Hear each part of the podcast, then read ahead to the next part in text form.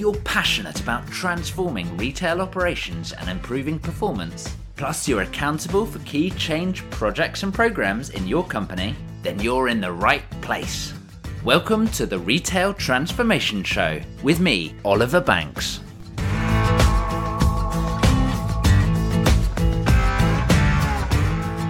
Hello, and welcome to the Retail Transformation Show. My name is Oliver Banks. I am your host, and I'm delighted to be your guide to help you deliver your retail transformation. Thank you for tuning in. This one is episode 133, number 133. Now, it won't surprise you if I say that many transformations have an element of technology in them. In fact, many transformations are actually centered around the technology and the change that that particular technology brings. So, of course, technology is always going to be a regular theme here on the Retail Transformation Show. So, today I'm really delighted to welcome a, a real retail technology expert onto the show. And in fact, if you're a long time listener to the show, then you will actually be welcoming Miya Knights back onto the Retail Transformation Show. Miya is a great mind when it comes to retail technology. She's the author of two books. Firstly, she is co author of Amazon How the World's Most Relentless Retailer Will Continue to Revolutionize Commerce. And she wrote that with Natalie Berg. And she's also co written Omnichannel Retail How to Build Winning Stores in a Digital World which she co wrote with Tim Mason. These were both brilliant books, and in fact, featured as conversations earlier on in the Retail Transformation Show. So if you scroll back through the archives to episodes 16 and 17, you'll hear a fantastic conversation with Natalie Berg and, of course, Miya Knight, where we dive into what's going on with Amazon. And of course, Amazon as a, a company continue to evolve. So it's a really interesting conversation, that one.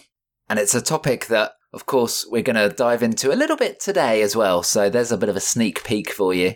And then in episode 30 and 31, Tim Mason joined the show to talk about omni-channel retail and how to win at omni-channel retail more specifically. Another great conversation there, so do check those episodes out if you haven't already done so. But right here, right now, we are going to be talking to Miya. Miya is the director and publisher at retailtechnology.co.uk and a hugely influential figure in the world of retail, and like I say, retail technology in particular. So, I can't wait to share this conversation with you. Show notes for today are going to be at obandco.uk slash 133. So let's welcome Miya Knights back onto the Retail Transformation Show. So, here on the Retail Transformation Show, I'm very glad to be joined by Miya Knight, who returns and joins us once again. Miya, how are things? Fab, Ollie. Thank you so much for having me back. Well, it's brilliant. It's been a, been a little while, a bit overdue. So, I am so glad to welcome you back here. And we're going to be diving into one of your specialist topics today, which is all about retail technology, of course there's a huge amount going on. What what are you seeing? What's what's catching your eye in the world of retail technology, Miya? That's a big question from the macro view. Jump straight on in. Yeah, and from the context, speaking from a context of having looked at this for nearly 25 years now, I think finally the floodgates are possibly opening. Finally, retailers are starting to develop a more mature, healthy attitude towards technology and what it can do for their business. Mm. I've always thought that retailers have quite a parochial attitude towards technology. They see it as a cost center, not a revenue generator. Even when they have the likes of, you know, behemoths, we'll leave the Amazon, the A word out for now, but anybody, anybody that was running their business digitally before 2020 has run away with it since. Mm. And I think, you know, maybe I know retailers love to be fast followers. They don't like to sort of forge out, out ahead. They liked to see what the Amazons of this world would do and then kind of maybe sat on their haunches and thought, mm, let's see if they you know, give them enough rope, give themselves enough rope to hang themselves with. But if they don't, I might try a little bit of that myself. Mm. And I think the attitude towards technology generally has had to change. And I'm seeing a lot more senior levels of retail take the impact of technology and digital um, in retail a lot more seriously and really reflect on how that should shape their own commercial models moving forward. Mm. And given that has been driven by the pandemic, do you think the opening of the floodgates, as you describe it, Miya, do you think those floodgates will close as things return to sort of whatever form of normality we decide to uh, to end up on as as the pandemic subsides? What are your thoughts? That's a good question. I think they will return to as normal as normal becomes, if you see what I mean. Mm. So, as a, as a as an analyst, everyone wants to know beforehand. Everyone wants to know where's ecom going to top out. You know, how much of my business is going to be ecom. Now, everybody wants to know where's ecom going to return to, mm. and where a store is going to be left in that sense. And I think retailers are looking to try and right size their technology investments proportionally to that level, mm. to the level with which we, in their eyes, split our shopping between online and offline. But actually, what they should be saying is, I need to facilitate the journey wherever it is. I can't hedge my bets anymore. I can't say I will split my inventory or split my investment 30 60 or and you know 10 for contingency between online and stores they have to make sure every investment that they make from a technology perspective in store can be measured against the uplift it brings in sales across all channels. And likewise, any investment in online has to be measured with new KPIs that can show the value that those sales that come from that online investment actually can be attributed back to stores if possible or if necessary as well. Mm. That's interesting that you come out with it that way because ROI and business cases and so on have always, in my experience, been very important when you're talking about major technology investments. But I think some of the speed of responding to the pandemic perhaps caused some of that analysis to be bypassed for just get it done, you know. I, yes, you're right. I also think that the measures weren't fit for purpose. Mm. They still aren't in that sense. I think getting down into the detail of what technologies have been deployed, we're not necessarily seeing anything new. Mm. We're not necessarily seeing anything revolutionary. Leave Amazon Fresh stores and just walk out technology aside. Mm. QR codes, mobile apps, scan and go, barcode scanning. You know, these are things that retailers have had the capability to give to consumers for a long time. And let's not forget that they've been using it in their back offices for 60 years plus when it comes to barcodes. Yep. So it really does reflect the speed of change or the appetite for speed of change on the part of retailers that Mm. they've been forced, I think, into bringing quite mature technologies into the mainstream Mm. and scaling them properly. You know, M&S is the first retailer to say they're going to roll out um, scan and pay across their entire estate. It's not just put for a particular format, and it's not a gun for this format and your own phone for another format and checkoutless technology for another, which is confusing for consumers. You know, they if they're going to go all in, go all in. Yeah. Um, and and so I suppose going back to your original question, it's no longer a luxury. It's no longer a nice to have. It's a necessity. Mm. It's a competitive differentiator. It's interesting point that you raised that, you know, we're now deploying mature technologies. We talked about uh, the strategy of having fast followers a bit earlier on. And why is it taking so long? Because we, we're always talking about how fast everything is and how, how much change there is, yet we're deploying, as you say, 60 year old technology sometimes. So I've heard people describe RFID as a technology solution looking for a problem to solve. Yep. Right? So you could say that in that sense, a lot of these technologies have become the solution that retailers need to cope with the fallout, the aftermath of the pandemic and the consumer shifts Mm. um, that have ex- been accelerated as a result. But we're all saying, and I think we're all agreeing that those trends were already there.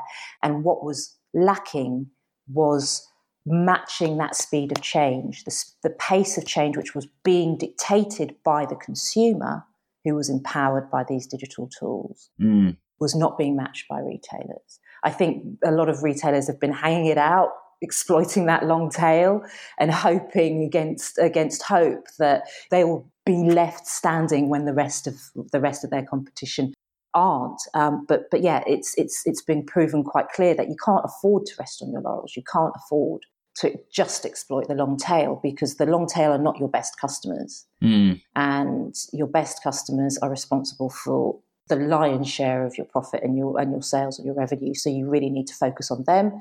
You really need to focus on giving them more of what they want so that you can also go out and find more like them. I say this so often and I just think, yeah, in that sense, it's it's it's shone a light on complacency. I know my co-author on my Amazon book, Natalie, and good friend as well. She likes to talk about the death of mediocre retail, and I think it, it, when it comes to technology um, investment, what we're hopefully seeing is the death of complacency.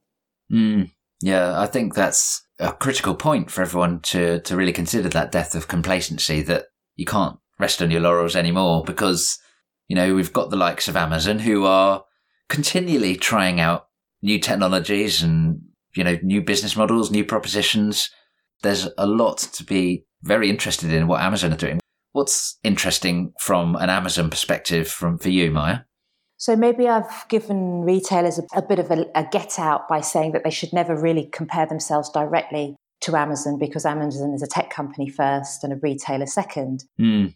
But I have since originally saying that also said that what's shaken out is that Amazon needs to learn some of the mer- merchant curation smarts of retailers, and retailers mm. still need to learn the digital smarts of an Amazon. Yep. So there is kind of like a, a, symbiotic relationship emerging there where there are learnings to be made. I think so. When I look at what Amazon's doing, I'm really looking at what they're doing from a techno- technological standpoint. That could be repeatable and applicable to other retailers. And of course, I think the Apex example that will be in everybody's minds on this front is the Just Walk Out technology, how it's being expanded into the UK, and how they're looking to scale it. Um, obviously, in the UK, being their sort of secondary test bed to their own domestic market, grocery as a general sector and their activities in that have attracted a lot of interest in terms of their activities over the last year as well. But yeah, from a, t- a technology standpoint, from a consumer technology facing standpoint, I think the the apex sort of example that we we that's on everybody's lips is Amazon Fresh. But also, I've been looking at what they're doing in terms of doubling down on their own logistics capability, buying their own cargo fleet, for example, mm. the, hearing what they might be doing about returns, making returns easier for us, maybe picking them up as they drop things off, drop deliveries off, Mm. No brainer. Gosh, why are other people doing that already? And obviously, again, there's the there's whether or not it's relevant, specifically relevant to retailers. What interests me about Amazon are the headwinds that they face in the sense that they're all external, they're all policy related, and I think it's no surprise that Bezos has stepped down to become the wizard behind the curtain and really just focus on lobbying essentially mm. so that the company doesn't get broken up. So there's some real big tech questions that have emerged out of the the last few months. I think where that's relevant for retailers is really to the extent of the control that they may be able to the view they have of us as consumers. So I think privacy has really risen up the agenda mm. from a digital on a digital front where maybe safety, health, safety has risen hugely up the agenda on a physical front for retailers. And so I think, yeah, the power that they wield in that sense to be able to use the information to know us better has become really, really important. We as consumers have become a lot more aware of it as well. And I think Natalie and I kind of touched on this in the book when we talked about reaching peak Amazon, but little did we know at the time that, that the pandemic was going to give them a heck of a lot uh, more headroom to grow. You know, um, it was the first little mountain of the range, right? yeah, absolutely. Um, the the pandemic has finished what Amazon started from a digital technology perspective, both macro and customer facing. Mm. And you, you touched on data there in terms of one of Amazon's big strengths, knowing us, but also then skirting around uh, privacy issues and concerns and so on. And of course, that data was a, a huge topic in, in your second book, Omnichannel Retail, as well. What are you seeing in the world of data, particularly customer data? What's what's exciting right now?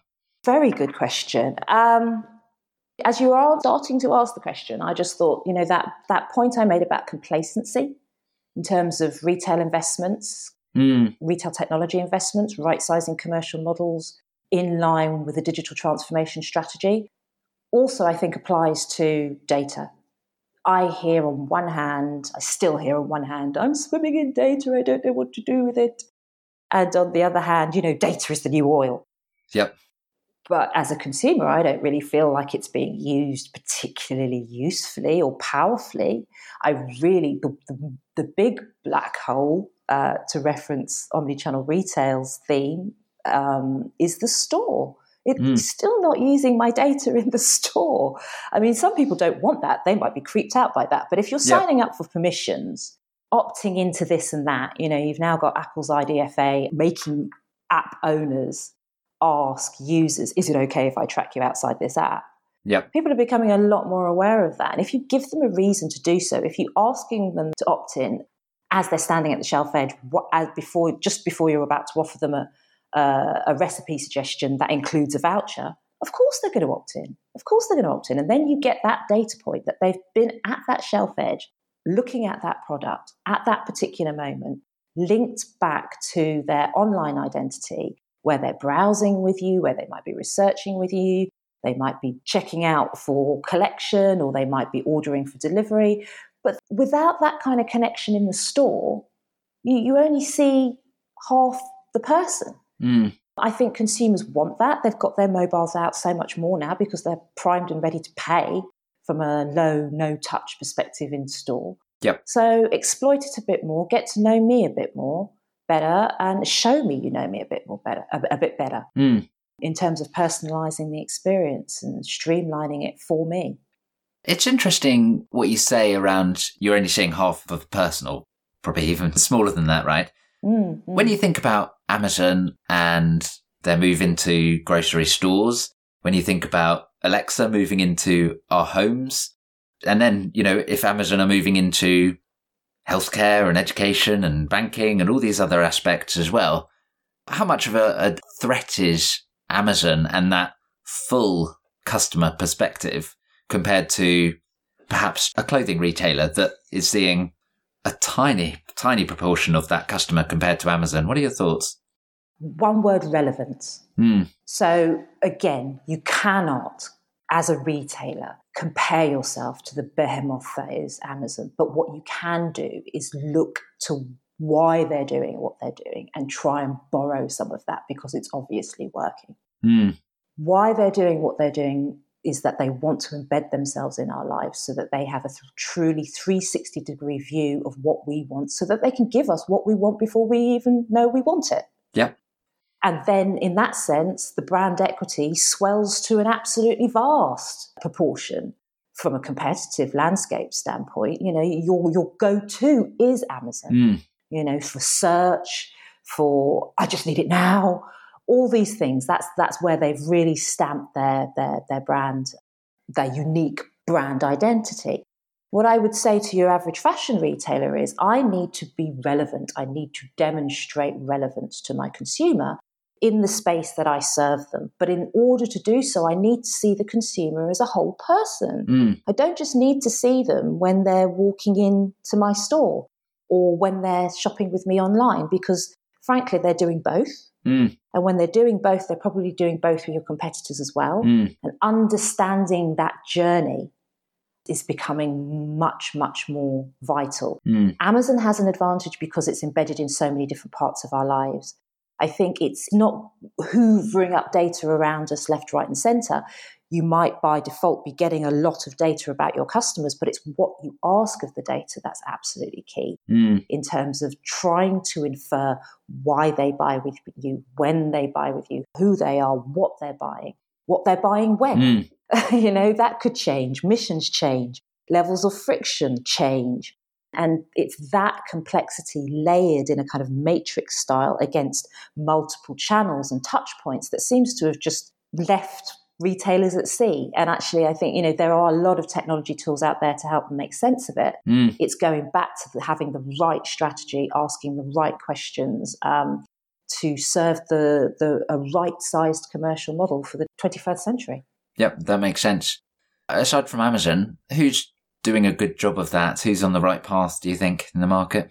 If anyone. Yeah, let's be fair. Amazon is the undisputed winner. Mm.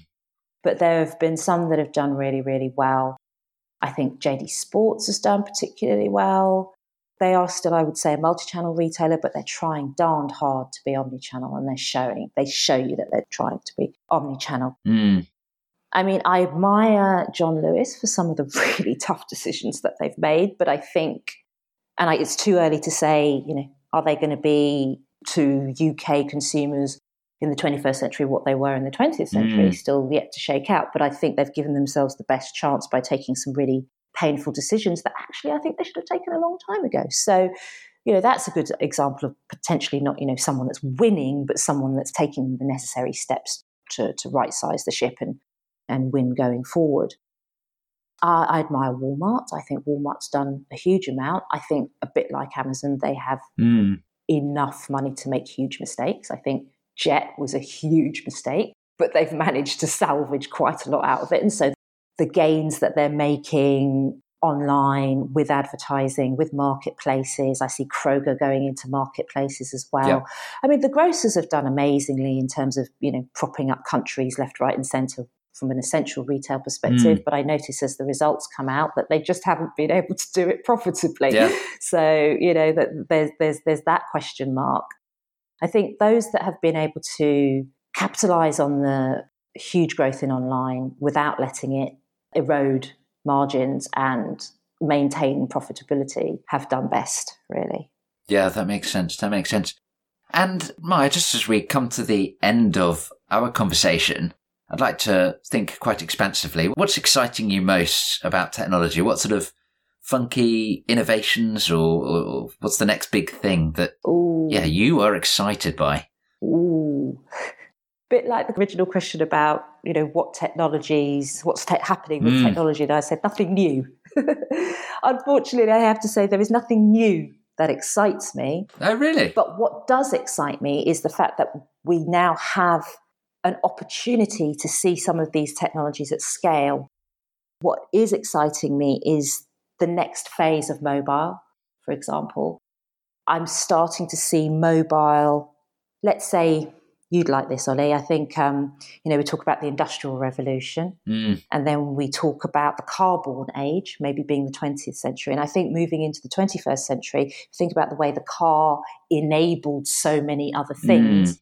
From a retail specific perspective, we make the point in omnichannel retail book that we would never have had out of town retail park, the weekly big shop, the big box store without the age of the car, the advent of the car Mm. the household being able to do the shop in one big, you know, the the mum to be traditional about it, you know, being able to do the weekly shop. Mm.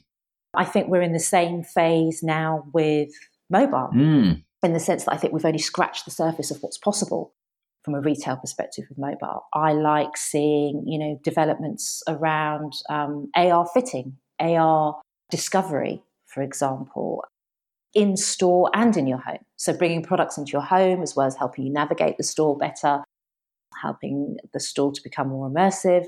I think using data to make my digital journey more relevant, helping me get to things quicker, that can be done in a fun, enjoyable way. If you're Mm. giving me nice big arrows, you know, I can point, I can use Google Maps and now use AR to show me the way, Mm. not just sort of looking at a flat, flat image.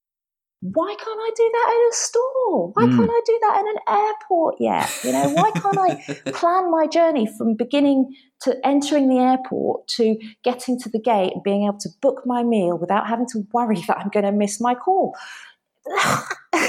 There's some really 20th century problems we're still dealing with Yep. as consumers. And I think it's the technology that's brought to bear to solve those problems that excites me. Mm.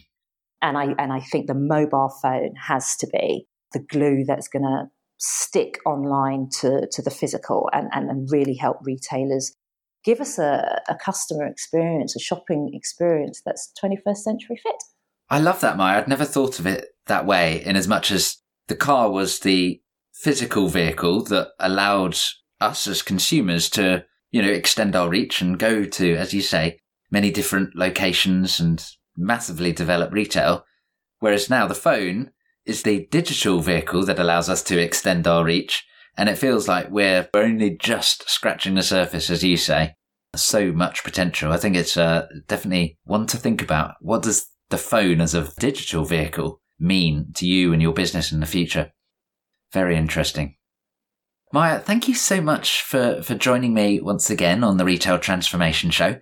What's the best way for people to, to find out more or to reach out or learn more?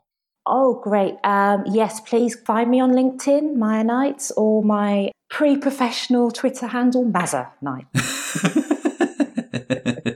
Before I knew I'd need to use it for work.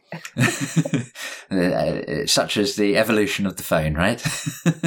Absolutely, the evolution of digital. I think it's been a really positive way to end this, that we are on the cusp of great things with digital. And I think the pandemic, we have the pandemic largely to thank for that as far as retailers are concerned. Fascinating. Thank you so much, Miya. I appreciate you so much. You too, Ollie. Thanks so much. And keep up the good work with the podcasts. I'm loving them. Thanks for having me back. Thanks, Miya. That was a great conversation, and it was a real delight to once again welcome Miya back onto the show. She always has so much insight and so many great perspectives to share. So if you would like to reach out and connect with Miya, I will make sure to put on her social links for LinkedIn and Twitter in particular on the show notes, which you can find at obandco.uk slash 133. And if you're wondering what to listen to next, then do go and check out those conversations that I mentioned right at the start of the show with Natalie Berg and Miya on episode 16 and 17, where we're diving into all things Amazon, and then with Tim Mason in episode 30 and 31, where we talk about omnichannel retail. And that was, of course, the second book that Miya co wrote with Tim there. But I would also encourage you, slightly more recently, to check out another couple of episodes. Episode 125 highlighted eight factors shaping technology led transformation. Some really key points in there, lots of golden nuggets. And if you're wanting to push the boundary and explore some more disruptive technologies, then do definitely check out episode 128, where Cathy Hackl joins to discuss the world of AR and VR and the metaverse. A really interesting conversation there. I learned a lot from that one. So do go and check all those episodes out. Thank you for tuning in today. Do remember to hit subscribe in your favourite podcast player and make sure you catch every week's episode of the Retail Transformation Show. And I will look forward to joining you in another episode very, very soon. Bye for now.